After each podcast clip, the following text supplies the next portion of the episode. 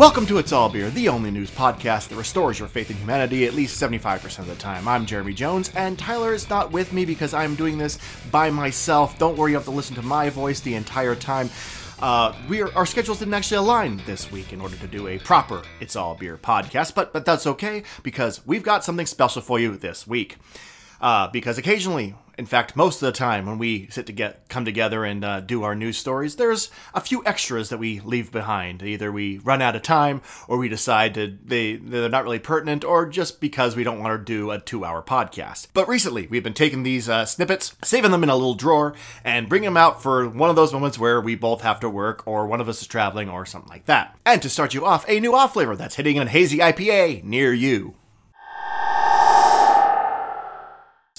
Well, Jeremy, the Brewers Association came out with some new style guidelines from 2020 for for 2022. I'm, Wow, actually- that was tough. I'm actually quite aware. Of, I mean, I've been as someone who's going to be taking the the, the test soon. Uh, uh, um, I'm uh, uh, actually having to study them pretty hard. Taking the test again. I'm trying to be a national beer judge. so oh, can- dude. So if you can judge GABF, let's go to GABF live stream an episode from there.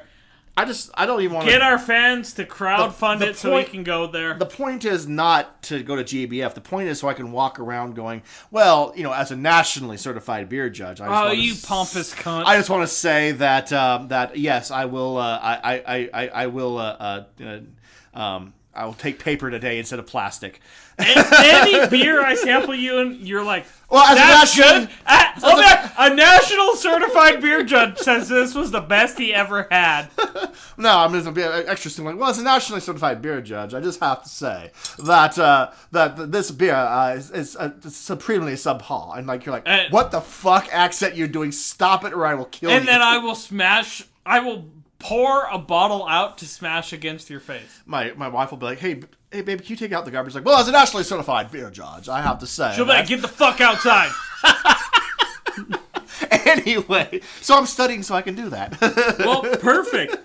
Well, um, in the new yearly update, um, they made a couple changes. They didn't add any new styles. they did actually. They added hazy IPA. No, hazy IPA was added before. It was it was it was added as a sub. So let me. Uh, they they. Well, I mean, this might be a this might be a pedantic thing, but so you got so in the BJCP guidelines, you got IPA, and you got like a whole bunch of like in IPA, you have like a whole bunch of like you got your black IPA, brown IPA, red IPA, rye IPA, all these like variations of IPA that they wanted to like include, but they thought had no staying power. Excuse me. Hazy IPA was included on that. But um, as of 2022, hazy IPA is now a category in and of itself. It's Oh, 21. well, this fucking article It's- lied to me. it's 21. I mean, I don't think they added anything. They did do away with some, but yeah, but 20, but 21B, 21 Bravo is is hazy IPA now. Because according to the article, it goes. Well, I I disagree with your article, sir. I disagree with you. because as a nationally certified, You're not nationally certified yet, you cunt! Uh,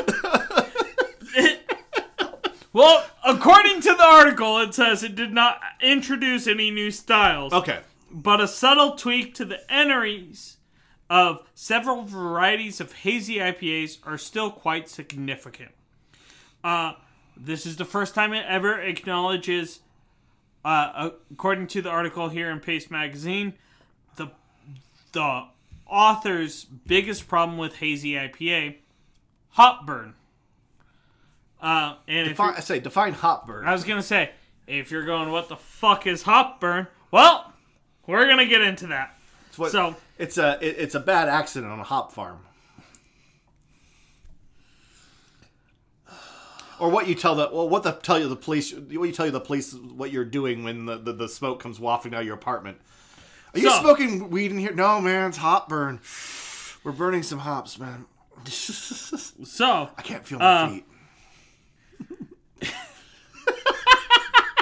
Did that just derail you too? he did a good job. so, hop burn can best kind of be described as a relatively new feature in IPAs uh, because of the aggressive hop nature of hazies, uh, where it's intensely ins- astringent, drying, corrosive sensation caused by the chemical compounds of polyphenols, which very present in hops. Uh, in previous West Coast IPAs, where you're using less hops or boiling for excessive amount of times, you're not getting the polyphenols. Uh, but hop burn is believed to be caused through excessive contact time between the vegetative matter of hops and beers, something that wasn't a problem during traditional IPA brewing. Um, but very common with hazies. But it's but it's now suddenly. You know what? That makes so much fucking sense because there Um, are some hazies that have this weird vegetal. Uh, So, uh, the massive long dry hopping periods are considered to be the main culprit. Uh, this is why hop burn was unknown in earlier sales of IPA, um, and where the beer sits in contact for a long period with extremely large volumes of mushy hop matter. Uh, in a fermenter or bright tanks, it's- mushy. By, by the way, mushy hop matter is going to be the name of my new punk band. Perfect. Uh, it slowly leaches the polyphenols into the final product, which tend to result in an intensely astringent, unpleasant, puckering mouthfeel that can easily mar the juicy profile that is being sought after. Other style hallmark, hallmarks of hazy IPA, such as a thicker, more creamier texture, also contribute to hop burn sensations as more viscous grist of hazy IPA also plays a role in keeping the astringent polyphenols suspended in the beer. Um, so the GABF came out with the new uh, updates to their style guidelines. They said, uh, and they included this on basically the juicy hazies, that style of beer IPAs. The new one that they. Yes. These beers can exhibit astringency and heat, sometimes sometimes referred to as hop burn, as a result of very very high hop usage rates and excessive contact times with the beer, which can detract from balance and drinkability when present above low levels. Which also I was like, I'm glad they added when that super like almost astringent boozy comes in for from that hop burn and I've had it in hazy IPAs before but I've never known what to call it No, absolutely. I, I, and, uh, and I'm like I'm glad they now make it to where hey that's an off flavor now so hopefully we can kind of curb that but also I feel them adding balance and drinkability should say if this hazy IPA is overly fucking sweet, that's a fucking off flavor. because it says detract from the balance and drinkability. what about your milkshake IPAs? No, fuck that shit. I'm like a pay, like pushing buttons like a peyote dealer working commission.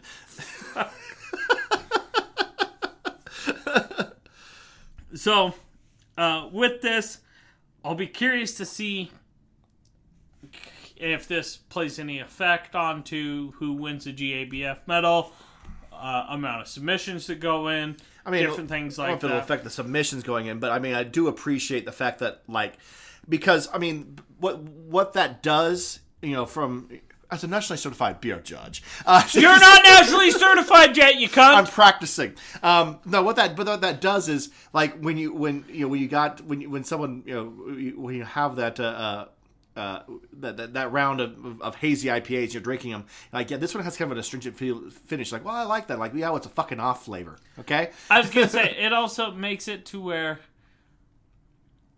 at least in my mind, from your position as someone who does the beer ordering, if someone brings that in, you can be like, "Hey, yeah, hop burn. this this I don't think should be there," and they're like, "Oh no, that's what we meant," and you're like, "Well, according to the style guidelines, like," and they'd be like, "Oh." And maybe we can kind of get away from that. Well, as a nationally certified beer judge, I have to say that your hazy IPA is subpar. Subpar, sir. the noise you're about to hear is Tyler about to hit me with a beer bottle.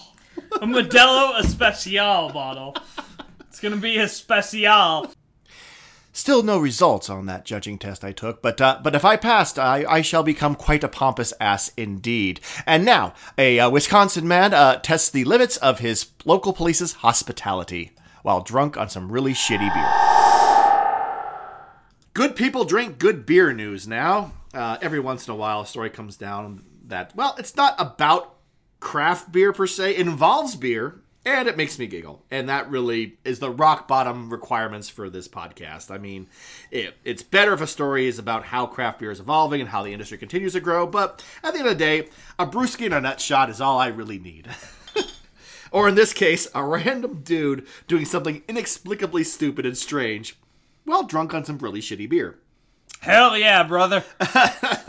Uh, if you've worked in a tap room, and you know a good portion of you have, you know this guy. It's at the end of the night. You're cleaning up. Your your cleaning is more or less done. Uh, You're ready to cash out. Oh, my and get God. the fuck out. And there's that one guy that won't fucking. It's always a guy, by the way. No, I've had several women. Really? Uh, for me, it's always been a guy. About three out of five times it's been a guy for me. Really? Okay. Where you're loading, you're flipping the fucking chairs, and they're like, "Oh, are you closing?" Like, no, I'm just I. I got a bunch of people coming in that like to sit on these this way. Don't judge. Don't judge. and you're like, "Yeah, I, if you look, I've swept the whole place except the three foot section you're in that you've." Decided to try to eat popcorn by throwing the full bowl at your mouth at once and only catching one piece and then asking for another bowl to do it again. This is definitely your the, your previous job. I sense. Um, no, he's but uh, really, if you've worked at this, you you you- you're just like sitting there watching this guy. Like, just it's been like an hour. You're like, just chug it and get the fuck out. Um, well, listen. Um, we've had this experience. People who work at tap rooms. Not a lot of cops have had this experience. Um, or according to uh, uh, wearegreenbay.com, uh, a man came into the Racine police station with a beer. Um, he had a seat in the lobby and then refused to leave. Uh, bystanders claim the man, quote, smelled of intoxicants, which I assume means that he reeked like a malfunctioning distillery that just had a turpentine spill. Uh, when officers, so the call came out, officers responded to their own station. Well done. um, when officers asked him to leave, Please tell me they got in the car, went around the building, pulled to the front, and walked in. um, off, when officers asked him to leave, he allegedly said that he would kill several of them. Bold move. After a while, they finally they finally got him to get up and leave. So I don't have to show you a picture of this guy to let you know that he's white. Listen, I don't want to get too much into racial and police politics on our cute little beer podcast, but let's face some fucking Let's facts. call a spade a spade here. Okay, a, only a white dude can walk into a police station drunk off his tits while Open a beer. while holding a beer. Yes, no less, and threaten to kill police officers and have them be like, "Hey, I think you've had too You just need to go home. Al- also, Give me that beer. Go home. although I also Jim will give you a ride home tonight, there, Bob. see, and that's the thing. also, I get this feeling that this guy is a regular customer, so to speak.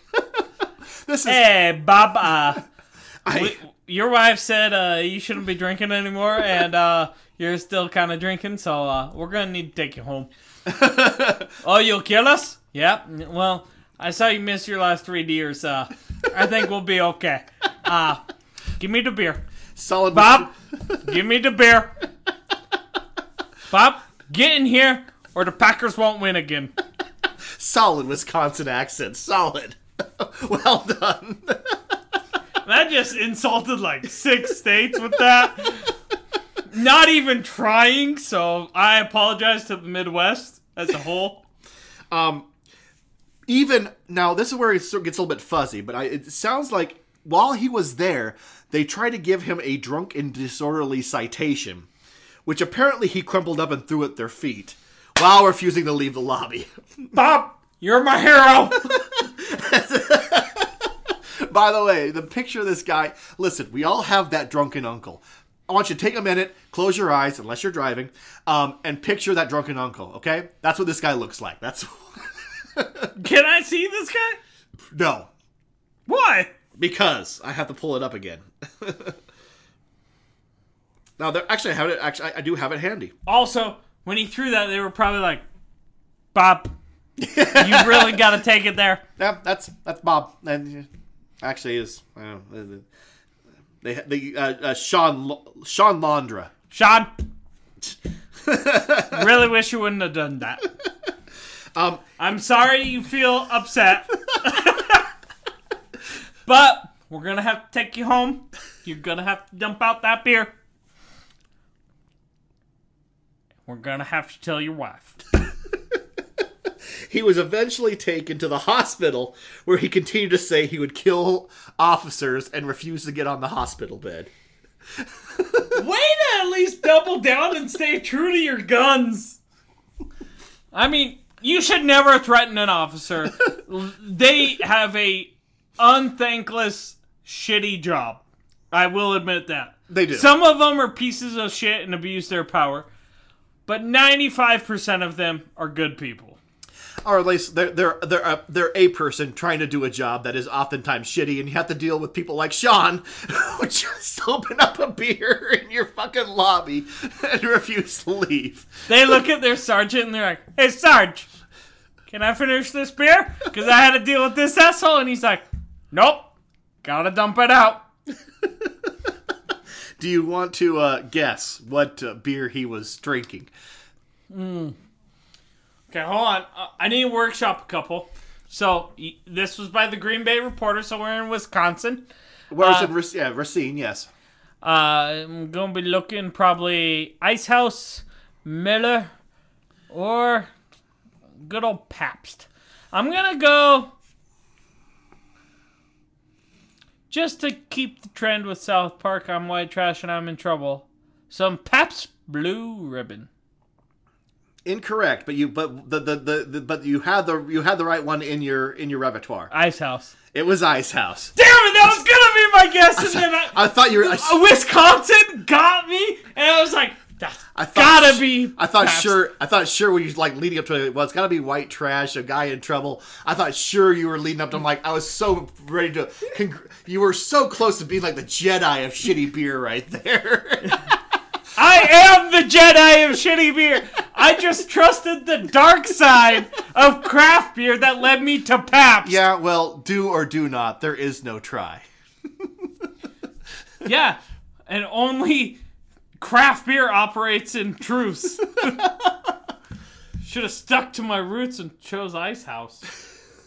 Since we recorded that, uh, we've come to understand that uh, Wisconsin police have changed their policy. They no longer confront a person that has overstayed their welcome. They simply uh, put the chairs onto the tables, uh, turn out the lights, and hope they get the hint. Uh, and now, a the format of beer most adept for partying. The rise of the stovepipe. I mean, you know, the the the the, the can that uh, that uh, uh, basically uh, terrible, you know, Mickey's comes in when you know you're, you're you you don't have quite enough money for the full forty. No, no, no, no. That that's twenty fold. Okay. Stovepipe, made famous by Oskar Blues, All right, the little yellow pills. and originally it was Dale's Pale Ale. I did not know that. I thought it was originally uh, uh so this so, this has been Jeremy is wrong podcast. Uh, if you'd like to write in and tell me where I've been wrong, uh, you can sit across the table from me and do it. Apparently, Yeah, right. Uh, so this is an article from VinePair talking about uh, stovepipe cans are here because craft beer wants to party.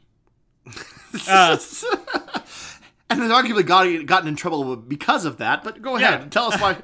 so uh, there's an increasing popularity in stovepipe. It's still growing, uh, at least from my perspective, inside the beer sales machine in Boise.